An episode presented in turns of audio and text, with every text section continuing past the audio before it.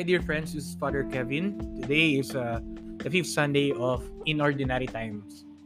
Um, recently na pa rin kayong Wakanda Forever. Andun si Shuri, tsaka si Namor. Muntik nang matalo ni Shuri si Namor dahil nga gustong uh, wakasan ni Namor ang buhay ng nasa surface of the earth tsaka ng Wakanda. Pero nung matatalo na siya ni Shuri, pwede pwede na niyang kitilin ang buhay ni Namor.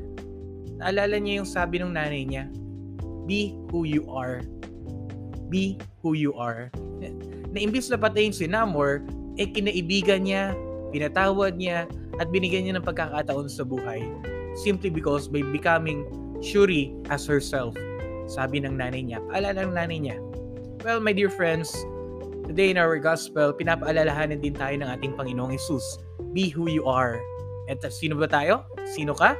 You are the salt, you are the light dalawang bagay na tinutugunan natin sa ating bukasyon kung paano maging pampalasa at kung paano maging kaliwanagan. Masarap mabuhay yan ang bigas sa mga taong nakakaangat ang buhay dahil nagagawa nila ang gusto nila. Nabibili nila yung gusto nila. Pero narinig ko na rin na sinabi ito ng mga mahirap dahil wala siyang problema o maayos ang kalusugan nila kaya masarap ang buhay. Masarap naman talaga mabuhay yan ang totoo hindi dahil sa kung anong meron ka o anong sitwasyon mo sa buhay. Masarap mabuhay dahil buhay ka. Marami kang kasabay na natulog kagabi pero hindi naman lahat nagising, di ba? You are lucky, you are blessed kasi buhay ka. Realization din siguro ng mga namatay, masarap pala talaga mabuhay. Sana hindi ko sinayang. Pero sa tutusin, hindi naman talaga lagi masarap mabuhay, lalo na kung dumadaan tayo sa paghihirap. Nawawalan tayo ng gana kahit ano pang ihain sa iyo ng buhay, kahit gaano pa kasarap yan, madalas ayaw mo na. Hindi na natin malasap kung anong meron sa buhay. At minsan, sa pagdududa natin, mapapatanong tayo, masarap ba talaga ang buhay? Sabi ni Jesus, kayo'y asin ng sanlibutan. Hindi kayo aasinan, kundi kayo ang asin mismo ng sanlibutan. Para bagang paalala niya, you give life to life. Magbigay ka ng lasa sa buhay add more flavor into your lives. Sa tradisyon ng mga Hudyo, ang asin ay nilalagay sa tinapay na iniaalay sa altar. Ito ang utos ng Diyos na ilagay ang asin sa mga pagkain niaalay. Tanda ang asin na ito ng ating kasunduan o yung tipa natin sa Diyos sa ating pag-aalay sa Kanya. Ito rin ay tanda ng ating bukasyon na hindi lamang tayo basta mag-aalay. Bagkus tayo mismo ay magiging alay tayo ay maging asin, tayo ay maging alay. Be the salt and in the same way, be the offering. Tayo yung asin at tayo yung ilalagay sa offering. Tayo ay maging asin na binubud, nagbubudbud ng ating sarili sa iba. At maging kalugod-lugod tayong alay sa ating Diyos.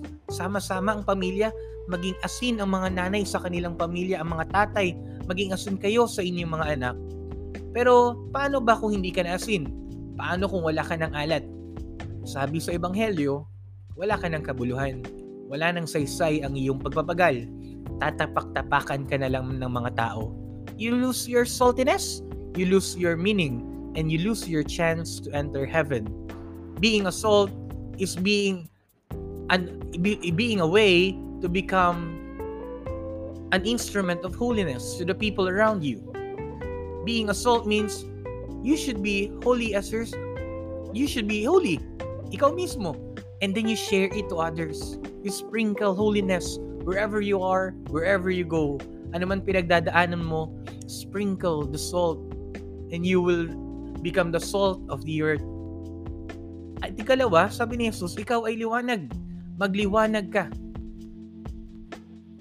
Simply, nagbibigay ka kaliwanagan. Di ba ang liwanag ay nagliliwanag?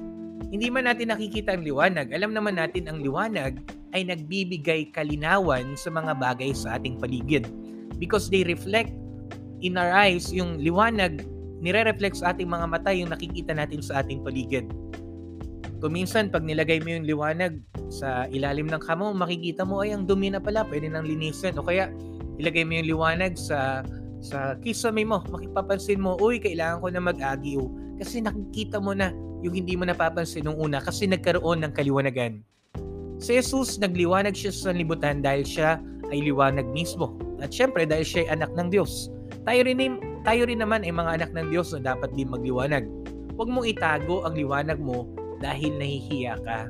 Huwag mong itago na anak ka ng Diyos dahil nahihiya ka. Be who you are. Ikaw ay liwanag na anak ng Diyos. Ikaw ay nagmula sa liwanag. Mabuhay ka ng may kaliwanagan sa paligid mo. Ikaw ang magbigay ng kaliwanagan sa mga tanong ng anak mo. Ikaw ang magbigay ng kaliwanagan sa pinagdaraanan ng asawa mo. Do not be a reason kung bakit magdidilim ang pinagdaraanan ng iba.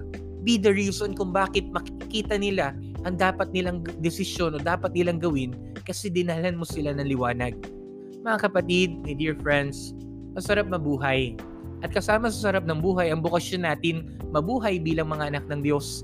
Kaya naman, tinutugunan natin ang ating bukasyon na maging asin at liwanag sa sanlibutan. Ito ang tawag ni Jesus na ilabas natin ang pinakamagandang katangian natin bilang mga tagasunod niya. Let us bring out the best in us. Sa pagiging asin at liwanag, we can bring out positivity into this world and the real change can happen through you. And dear friends, be blessed. God bless you. Thank you for listening.